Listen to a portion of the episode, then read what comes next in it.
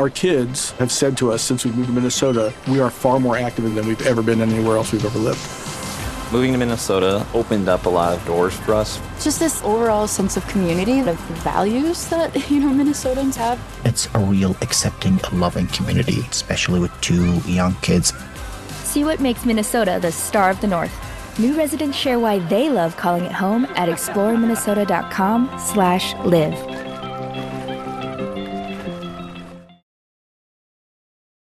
I was upset, and then people were calling us upset, and I was trying to figure out what to do about it. This is Lisette Chanik. Clementine, come here, sweetheart. Come here, be a good girl and sit. There you go. Here she is in her backyard in Maryland, giving some treats to her four rescue dogs Joy, Clementine, Johnny, and Minnie. You like a treat too? Are you a good girl? Oh, but here, you missed it. Joy. Back in 2019, she started getting these phone calls from angry customers.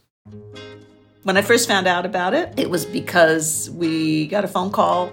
Somebody had bought a dog there, was very unhappy. The dog was sick. They wanted to return the dog. The pet store said, call Pet Connect Rescue. They called us, and we had no idea what they were talking about. It wouldn't take her long to figure out what was going on. Lisette is a lifelong animal lover. She worked in animal welfare before taking a break to start a family. And then when my kids grew up to be age enough where I felt I could go back to work, I wanted to get re-involved. She had such a bad experience with a nonprofit, she decided to start her own. That's why Lisette founded Pet Connect Rescue. The way I was treated really upset me, and I thought this isn't the way it should be if someone wants to rescue an animal um, as opposed to go and buy one. But now the tables had turned. Lisette was the one people were unhappy with. The customers calling all had a similar complaint. They'd bought a dog from a pet store in California, and they were told it came from Pet Connect Rescue. These customers were mad because the puppy was not the pet they expected. It was almost all medical dogs dying, dogs not properly vaccinated before they were sold, dogs with underlying medical conditions that weren't disclosed. Some of the customers were out a lot of money. They spent $5,000 on a dog and then they were out another 5000 to help it be healthy. Lisette felt for these upset customers, but there was one big problem. Her organization doesn't sell puppies. Wherever these customers had been buying from couldn't have been from her rescue. But they did have Lisette's name and number. So it was very quickly clear that someone was using our name. Lisette's rescue is focused on finding homes for dogs and cats who live in what's called a kill shelter. That's a shelter where dogs and cats are put down if they don't get adopted quickly. Lisette tries to find them homes before the clock runs out. And now, someone was using her shelter's good name to sell unhealthy puppies. We very quickly also realized that these were not rescue animals because they were priced so high. I mean, rescues don't sell dogs for multiple thousands of dollars. Lisette had to figure out what was going on. When she started getting these calls, her first impulse was to reach out to the pet store in California. Obviously, I picked up the phone and called in early on, innocently saying, "Hey, what's going on?" And you know, the little shop girl there, or shop guy, was just like, uh, "Oh yeah, we thought they came from an organization called Pet Connect Rescue." The store employees were in the dark. Their bosses, though, seemed to know something. But when I tried to get a hold of the owners of the pet stores, and I did this several times, I got hung up on very quickly. And that's when it dawned on her. Her dog rescue was a victim of a kind of identity theft. Somewhere, nearly halfway across the country, was a different Pet Connect rescue pretending to be Lisette's rescue.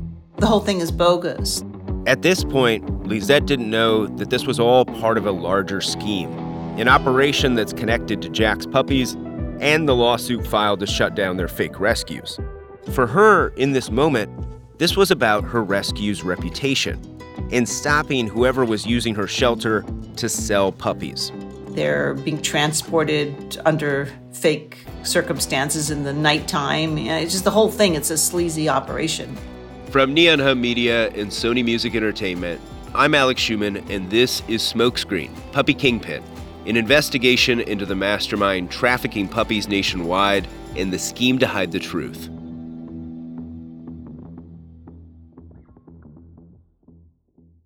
The Hargan women seemed to have it all. We were blessed. My mom was amazing. But detectives would soon discover inside the house there were the bodies of two women. A story of betrayal you would struggle to believe if it wasn't true. I am just praying to God, this is a sick joke. From 48 Hours, this is Blood is Thicker The Hargan Family Killings. Listen to Blood is Thicker The Hargan Family Killings wherever you get your podcasts. Buenos dias, world, from the San Diego Zoo Wildlife Alliance. I'm Marco Wendt. And I'm Rick Schwartz. And we're your hosts for season three of Amazing Wildlife, a show from iHeartRadio Ruby Studio and the global conservation organization behind the San Diego Zoo and the San Diego Zoo Safari Park. Listen as we dive into the efforts here in San Diego and spotlight the heroes working worldwide to care for the species you know and love. Listen to Amazing Wildlife on the iHeartRadio app, Apple Podcasts, or wherever you get your podcasts. In the last episode, Andrew Cederdahl with the Iowa Attorney General's office had just filed a lawsuit. He was suing Jolynn Nothey, her business partners, and the two rescues he suspected were fake. The documents Andrew found showed that Jolynn and her associates took the time to fill out the paperwork to make two nonprofits, but that their nonprofits weren't doing what they claimed to be doing in their official paperwork. The dog rescues connected to Jolynn didn't seem to be rescuing puppies. Instead, the paperwork showed they arranged the sale of dogs bred for the sole purpose of making money. That's what Andrew was alleging. After he sued, Jolynn didn't just give up and admit to wrongdoing. She fought back by using one of the oldest tricks in the book stalling when the facts and the law aren't on your side as a defense attorney, what is common is that you know you have to pivot to technicalities, you have to delay, you have to all sorts of things. In other words, if the facts aren't on your side, get petty. Argue the details. Andrew had filed the case in one county. Jolynn's lawyers said it should be a different one. Then her defense attorneys went a step further. They argued Andrew shouldn't be allowed to file this lawsuit at all. After all, they said none of the people who'd bought dogs lived in Iowa, and that meant there were no Iowa victims. They argued the Iowa AG's office shouldn't even have jurisdiction. Even though they are organized under the laws of the state of Iowa, present in the state of Iowa, essentially the hub of this national scam, in our view, in Iowa, that there was no Iowa victims of the fraud, so therefore we didn't have jurisdiction over them. Andrew didn't think he needed an Iowa victim but he did try to find the people who'd possibly been scammed. He started subpoenaing pet stores in Illinois. He wanted a list of all the customers who had bought dogs from Hobo Canine. There were hundreds of them. We subpoenaed Pet Love Store. Okay, they provided documents between them and consumers who purchased over 760 pets from their store in Chicago. Another one of the stores Andrew subpoenaed was Park Pet Shop. It's run by Jim Sparks Jr. I asked him about the scheme and how animal rights advocates used Jim and Jolynn's paper trail to expose the pet stores in Chicago still getting dogs from Jolynn. Yeah, they caught you with the CVIs, the health certificates. Right. Yes. Oh, absolutely. Jim handed over customer information to Andrew. According to the court evidence, Jim sold multiple dogs that he got from Hobo Canine, including a golden doodle for $3,599. Jim told me that he didn't have a bad experience with the puppies he got from Jolynn, and he didn't believe they came from puppy mills. Here's what I do know. When I purchased an animal from that organization, it was guaranteed healthy, and the animals that were coming from there had breeders that were vetted properly. Okay. How do you how do, how do you go wrong there?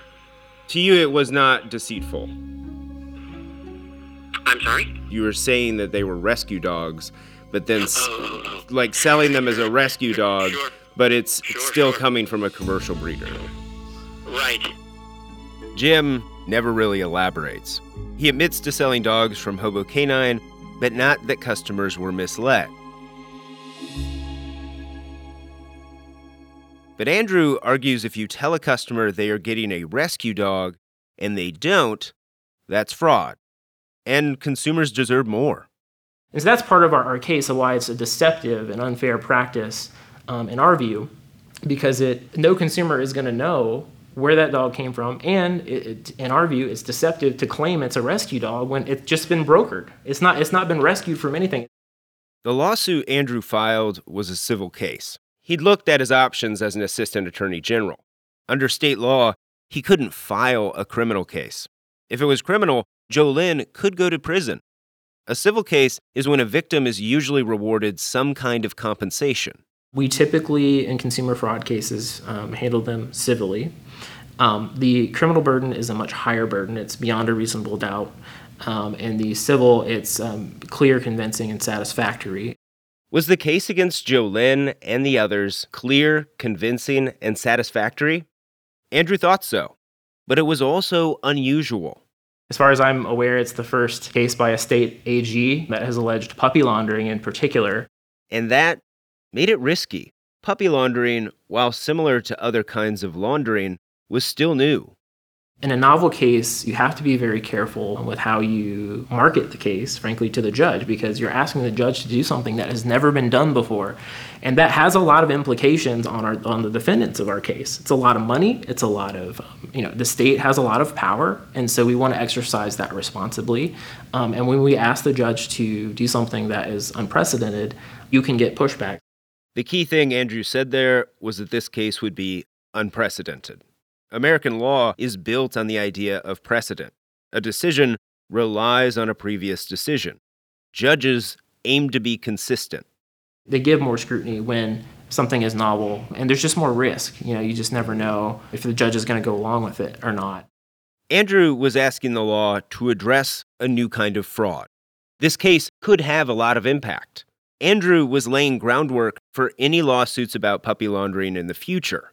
Someone had to be the first. I think it takes some guts to do. The mere fact he filed the case sent a message. The Iowa AG's office is letting all of us know that they see what's happening here as fraud. It's not just animal rights advocates. Consumers do have the right to know where their dogs come from.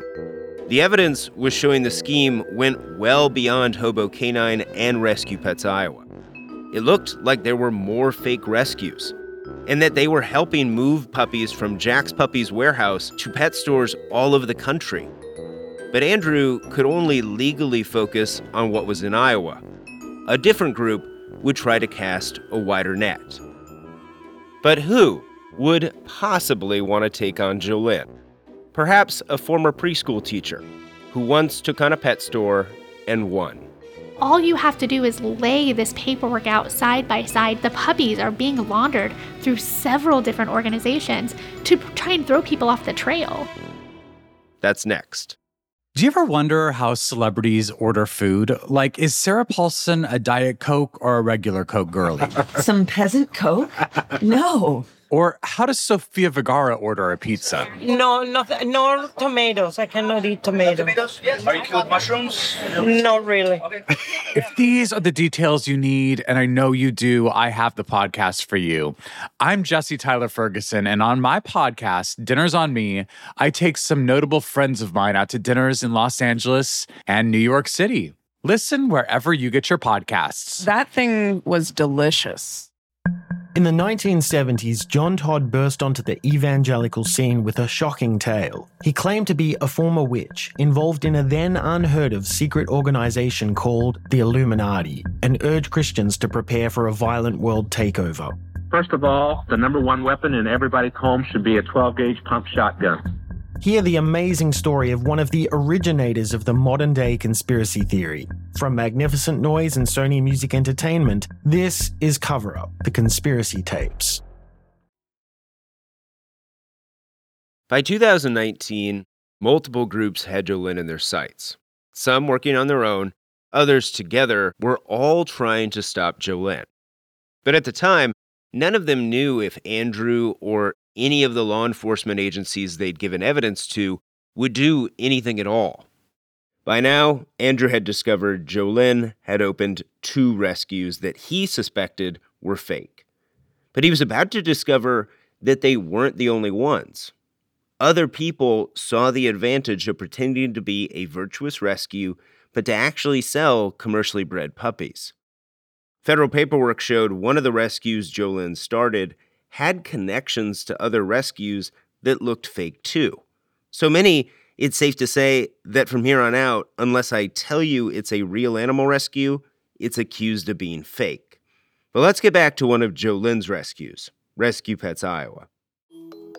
They were accused of sending puppies to California. This year, California became the first state in the country to prohibit pet stores from selling dogs from breeders. Instead, the law only allows them to sell pets from rescues or shelters. One pet store chain in California was accused of selling puppies delivered from Jolynn's warehouse in three of their stores. The Companion Animal Protection Society sent in an investigator undercover. I started my investigations for CAPS on January 15th, 2019. The YouTube video is a little shaky because the camera's hidden, and the faces of the employees are blurred. But you hear the investigator get told time after time these puppies are from rescues. So are they from breeders or are they rescues? These are rescues. They came from rescue groups or like adoptions? All from these dogs breeder. are from rescues. Okay. We don't have any dogs from breeders anymore. The investigator asks the price, and she's told these rescue puppies go for thousands of dollars. You can hear in the video one employee says they get from, quote, premium rescues. Well, we get them from a premium rescue, so it's not cheap getting them into our store. Yeah, it's uh, transportation costs, medicine costs. At one point, a store employee essentially admits to the undercover investigator what is happening. The audio is a little muddled, but you can hear her say, We're not allowed to use the term breeder anymore. We're no longer allowed to use the term breeder anymore. But it's like you work with a rescue organization that like vets the breeders and stuff. Pretty much. The investigator asked, You work with a rescue organization that vets the breeders? And the employee answered, Pretty much. At the same time CAPS is getting these videos, Mindi Callison is also on the case. She's the one who tracks puppies Jolynn's shipping across state lines. And at this point, in 2019, she'd tracked puppies going from one of Jolynn's fake rescues to those same three stores in California. Mindi also had volunteers go into these pet stores to take photos of the so called rescues' names. Because in California, the way their state law was worded was that you had to write the name of the rescue on the cages. So it said Bark Adoptions, it had the birth date of the puppy, it had the city, and anything else about the breed of dog. The names on the cages were two totally new rescues Bark Adoptions and Pet Connect Rescue. They both appeared to be fake, and the paperwork tied them back to Jolynn and Jack's puppies. There's even one email where they arranged to pick up puppies from Jack's headed to Bark Adoptions, even though the puppies are supposed to be coming from Rescue Pets Iowa. Mindi had found records showing how puppies were being moved from Iowa to Missouri and then to these pet stores in California. At the root of it, no member of the public wants to buy from a puppy mill. Like, no one wants to know their dog was born in a puppy mill or that their parents are still suffering in a puppy mill. So, these stores and these fake rescues are making the public feel like they're doing the right thing. Mindi felt like something needed to be done. Back in 2019, she'd talked to Andrew, but she didn't know the inner workings of the Iowa AG's office. Sometimes prosecutors take a look at the evidence and decide a different case might be a better use of their time. But Mindi didn't want to risk letting this stand. None of the animal rights groups did. So Mindi's organization, Bailing Out Benji, teamed up with the Animal Legal Defense Fund. One of their managing attorneys is a lawyer named Danny Waltz. We really have a strong foundation for understanding how the scheme works. Danny is talking with me from his home in DC, where his family has their own rescue dog named Tippy. Danny and his team at the Animal Legal Defense Fund spent a year and a half investigating Jolynn. It was only through discovery in that case that we learned the real sort of central figurehead through which this scheme really emanated was Jack's. That's when Mindi and Danny's organizations decided to file a lawsuit together. They filed on March 5th, 2019, accusing multiple people and businesses of working with Jolynn to mislead customers in California. They actually filed their case two weeks before Andrew filed his. Unlike Andrew's lawsuit, theirs directly accused Jolynn and her associates of getting dogs from puppy mills. California decided that it did not want to contribute to puppy mills anymore. The problem with making those laws work was that these fake rescues seemed to be popping up like weeds. Originally, it was thought there were just a few in the Midwest. Mindi was finding them throughout the U.S. And now there are more popping up across the country who are also IRS um, charities. Danny and Mindi's teams included two of these new rescues in their lawsuit, and the chain of pet stores selling puppies in California. One rescue they accused in their lawsuit was a new rescue I mentioned earlier Bark Adoptions. They believe Jolynn was selling this fake rescue puppies. By filing their case, Danny and Mindi's legal teams could demand information from Jolynn. We were able to subpoena Jax as as part of the unlawful scheme that we we started to uncover in that case. Jolynn's lawyers fought them on this. Interesting thing about that was that we actually had to fight that subpoena all the way up to the Iowa Supreme Court before uh, Jax would actually produce it, produce documents to us. Some of the documents Danny got described in even more detail how the dogs would be taken to California. They were then trucked by Subject Enterprise, which again is run by the nephew of Jolynn Noth, the several day trip from Iowa to California, uh, during which, uh, just as the cost of doing business, puppies would die. Um, and that would just sort of be marked as uh, we lost another one.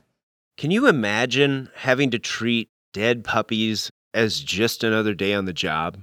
The puppies Jolynn delivers start their trip from her warehouse near Britt, Iowa.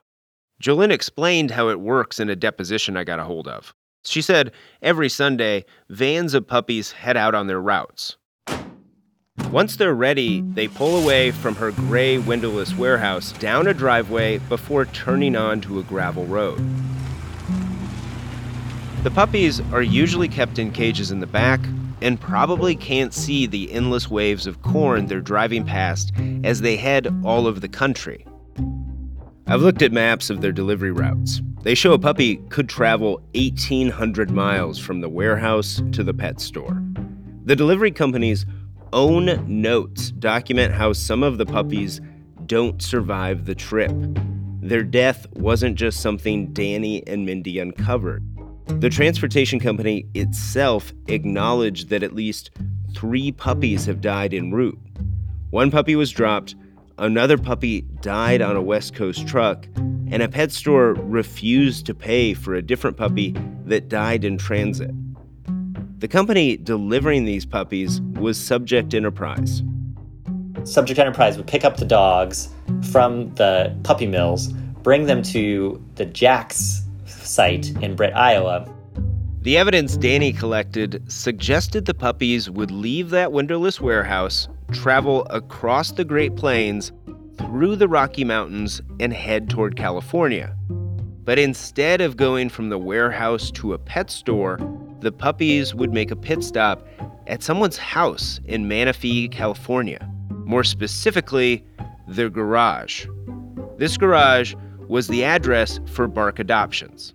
Danny's lawsuit describes the garage having 20 cages piled up where dogs were kept, at least kept long enough to be cleaned up or given a break from the van.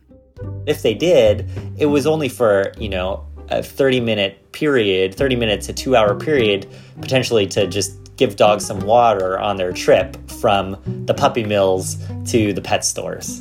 But for Jolynn, the puppies were doing something much more important than simply hydrating. It was during this stop the puppies got yet another health certificate, which meant when they arrived at the pet store, customers would think they came from a reputable animal rescue in California. There would be another sort of pro forma superficial inspection. Once that was done, he said the puppies were quickly taken to a pet store. It was only later that Danny realized that the delivery company also did more than transport puppies.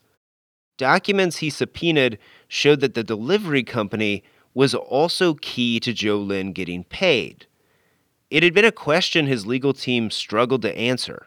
How could Jax receive this money for all the work that they'd done um, and you know continue to have this puppy mill and puppy brokering operations continue yet do so in a way that avoids the look of being a, a for-profit model so that they can continue to sort of look like a, a rescue Danny said it actually took them a while to figure out. But we looked at the uh, agreements between Bark Adoptions and the pet stores. And there was this strange term in the agreements between the two that said that the, the pet stores were responsible for the transportation costs. Danny thought that seemed odd. Which just like didn't make any sense to me why you would have a contract between uh, two parties that then says, but make sure you're also paying this third party Danny and his team wanted a closer look at the transportation costs, but they had to subpoena Subject Enterprise. Remember, Jolynn's nephew runs that transportation company. Subject Enterprise appears to be intimately linked with Jax. For example, the company got their used vehicles from Jax weeks after they incorporated. But that wasn't what stuck out to Danny once he got the records it actually showed transportation costs between uh, invoices uh, to subject enterprise both before the ban went into effect on January 1st, 2019, and after. The numbers from before the ban showed the delivery company charged at most $60 per puppy to deliver. But then, after the ban in California went into effect, the transportation costs sent to Subject Enterprise jumped up to $900 per dog. That's a huge jump in price. From at most 60 to now $900. That big increase in the delivery price for a dog seemed suspicious to Danny. On paper, Bark Adoptions had been selling the puppies to pet stores at the price you'd expect to get a rescue dog.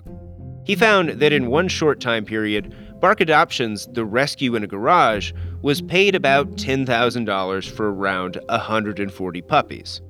For those same puppies, the delivery company was paid more than $130,000 to transport them. Think about that. More than 130,000 for the transportation, only $10,000 for the puppies themselves. This was how Jack's puppies had still been getting paid. At least, that's what Danny suspected.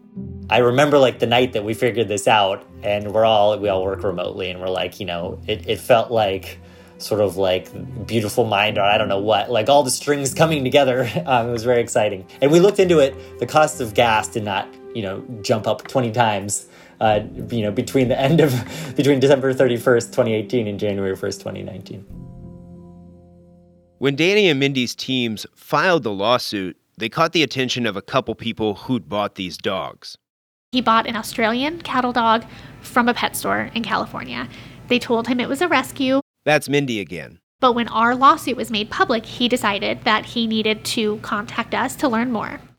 The customer had thought his new dog came from Pet Connect Rescue, the real rescue you first heard about at the start of this episode. Lisette Chanik ran that rescue out of Maryland. But in reality, this customer's puppy had come from a Pet Connect rescue in Missouri. And I was able to go back to my records and find that his dog was sold to Animal Kingdom in California through Pet Connect Rescue in Missouri. But it was labeled as coming from Bark Adoptions in California. So this puppy was laundered from the pet store to Bark Adoptions to Pet Connect Rescue in Missouri, and then we found the microchip number popping up on Rescue Pets Iowa CVIs. Does your brain hurt yet? It's a lot to follow. But while all the names can mess with your head, the scheme is straightforward. Jolynn and her associates were accused of funneling the puppies through multiple fake dog rescues. If you think of that Breaking Bad analogy again and how the car wash cleans the drug money, these fake rescues clean the puppies. And what these lawsuits laid out was that the puppies were getting cleaned again and again and again. Court records show some puppies went through three different fake rescues before they arrived at a pet store. The puppies are being laundered through several different organizations to try and throw people off the trail. Their case, and what they gathered, would be included as evidence in Andrew's case at the Iowa AG's office. Jolynn was facing two lawsuits, one in Iowa and one in California, but more would be on the way. The fact that people are trying to make a profit off of these animals um, and hiding behind pretending to be rescues just made me very, very, very angry. The undercover videos and court evidence showed that staff in some pet stores were telling customers that they got the puppies from two different rescues Bark Adoptions and Pet Connect Rescue. You mean the fake Pet Connect Rescue, the sham Pet Connect Rescue? Uh, I have lots of names for that other Pet Connect Rescue. Lisette had become angrier than the customers that'd been calling her. She struggled with how to respond after realizing someone was using the name of her very real Pet Connect Rescue. So it took several months of just being upset, basically, and not knowing what to do. In the undercover video and in court evidence, the puppies for sale in California claim to be coming from a Pet Connect rescue in Joplin, Missouri. Lisette is in Maryland. She thought her options to fight back were limited until she heard from an attorney. I, I just have never sued anybody in my life, but fortunately, uh, one of uh, a very wonderful, uh, strong animal advocate in San Diego who saw what was going on, reached out to us and said, Look, I'm going after these people, and you're one of the organizations that's being misrepresented. Would you like me to represent you? The attorney who reached out was Brian Pease. He thought Lisette had a case and that customers clearly were under the impression they got their dog from her Pet Connect rescue. I talked to Brian about Lisette's situation. They're getting calls all the time from people saying, I bought this puppy from a pet store um, and it's got all these health problems. What can you do? And and we're saying, well, it's not us. It's where it's this other fake Pet Connect rescue in Missouri. So I've got this federal trademark case now going against all of these actors.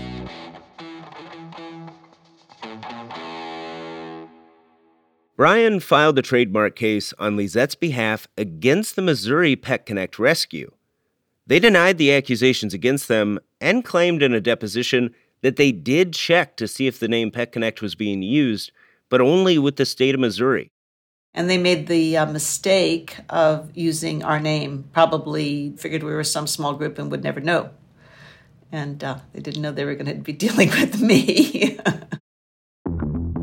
Lisette's lawsuit is now the third to accuse rescues with connections to Jolynn of wrongdoing. As it turned out, the Pet Connect rescue Lisette was suing seemed to have a direct connection to Jolynn. The Missouri Pet Connect had gotten puppies from one of Jolynn's rescues, Rescue Pets Iowa. Jolynn had been signing health certificates for the dog rescue, even though on paper it was run by Russell Kirk, the brother of a man Jolynn dated. Every single person in this is a weird connected piece of this machine. Mindi saw this whole web of players, but none of them would go on the record to defend themselves. I realized I needed to head to Iowa, to the headquarters of Jack's Puppies. I wanted to talk to people who know Jolynn and hoped her relatives would change their mind and talk to me. But what I didn't realize was that one of the biggest reasons Jack's Puppies exists is because Jolynn couldn't get along with her sister. The fighting got so bad, Jolynn left the family business. That's next time on Smokescreen Puppy Kingpin.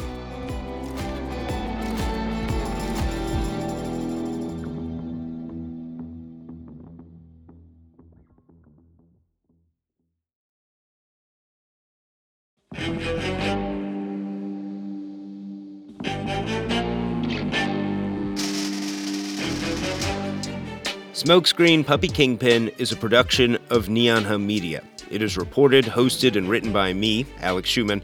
Lead producer is Natalie Wren. Our editor is Catherine St. Louis. Chloe Chobol is our associate producer. Managing producer is Samantha Allison. Executive producer at Neon Hum is Jonathan Hirsch. Fact checking by Sarah Ivory. Asha Ivanovich composed the theme song and music heard throughout this series. Additional tracks by Epidemic Sound and Blue Dot Sessions. Sound design and mixing by Hansdale Hsu. Special thanks to Odelia Rubin, Kate Mishkin, Crystal Genesis, Muna Danish, and Joanna Clay.